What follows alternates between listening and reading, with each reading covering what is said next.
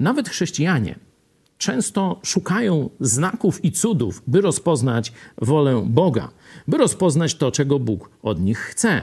Pytają, Boże, jeśli chcesz, żebym zrobił to albo tego nie robił, to daj mi znak. Można powiedzieć, że są takimi łowcami, poszukiwaczami znaków i cudów. A ja wam pokażę historię jeszcze ze Starego Testamentu, kiedy dużo mniej mieliśmy objawionej prawdy o Bogu, czyli tego, co on, czego On chce od nas, abyśmy robili albo nie robili, a już wtedy Dawid pokazał, że nie znakami, ale Bożymi zasadami będzie się kierował. Oto Dawid uciekał przed królem Saulem, który chciał go zgładzić. Saul szedł z wielkim wojskiem.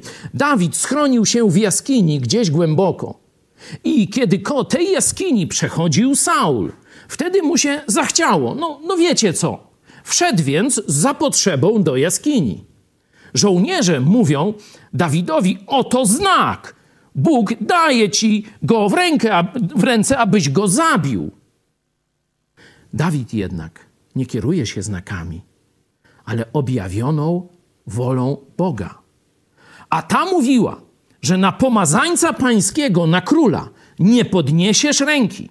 Dawid więc nie przeszkadzał tam w potrzebie Saula, ale odciął mu kraj, koniec jego płaszcza. Kiedy Saul wyszedł i ze swoim wojskiem oddalał się wtedy, Dawid pobiegł za nim i powiedział: Źli ludzie mówili ci, że nastaje twoje życie, na twoje życie.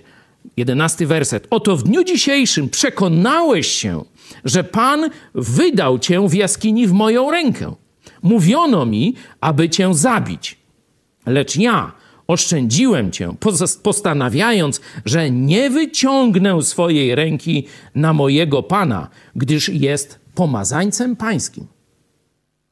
Dla Dawida nie znaki, nawet przychylne dla niego, ale zasady i prawdy Boże były wyrocznią w jego postępowaniu. A jak jest dla ciebie?